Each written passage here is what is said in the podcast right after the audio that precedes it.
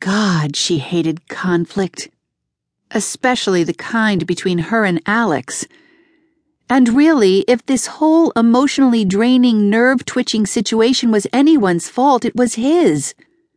After all, he'd been the one to give her the gift card she'd used to buy the first book, and the second, and the third. Jessica Meyers sighed disgustedly as she tested the water of her bubble bath.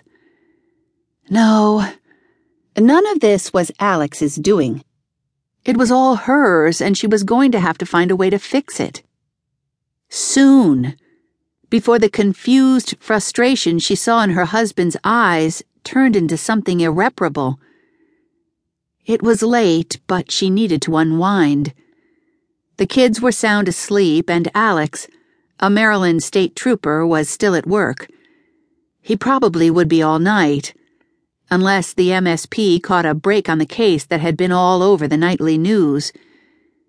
It was quiet for once, and maybe now she could figure out what the hell she was going to do to make things right again. She lit some aromatherapy candles that matched the scent of her bubble bath, turned off the overhead light, and climbed into the clawfoot tub sighing as the steamy water did its thing on her muscles. She settled back and closed her eyes, breathing deeply, letting the soothing aroma of eucalyptus seep into her pores. Her hands drifted idly over her stomach, back and forth through the thick bubbles.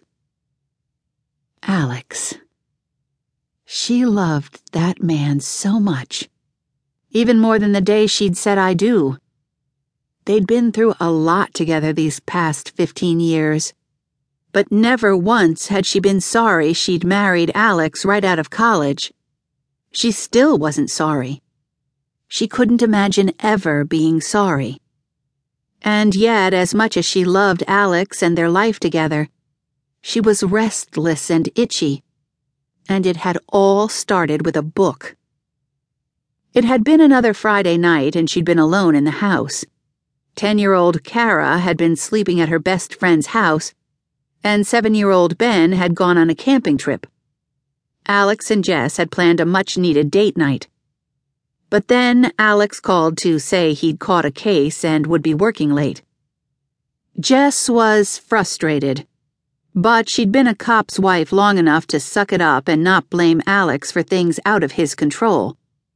Rather than sit home alone, she drove to the bookstore in Frederick, looking for something new and fun and distracting to read. She picked up book after book, looking at the covers and reading the backs, but nothing caught her attention. She was kneeling on the floor, surrounded by possible choices, when she found it on the bottom shelf. The cover drew her attention first. It showcased a hazy photograph of a wrought iron four poster bed with plush white bed linens, rumpled as if someone had just woken and stepped out of the room. A silky black scarf tied in a knot like a blindfold lay at the foot of the bed. Men's ties were looped around each of the four posts. Her mouth went bone dry her mind whirling with images of what might have happened in that bed. She flipped the book over to read the back cover copy and got sucked right in. The erotic promise in those words flowed over her like warm honey, and she turned to the first page. Exactly what she'd been looking for.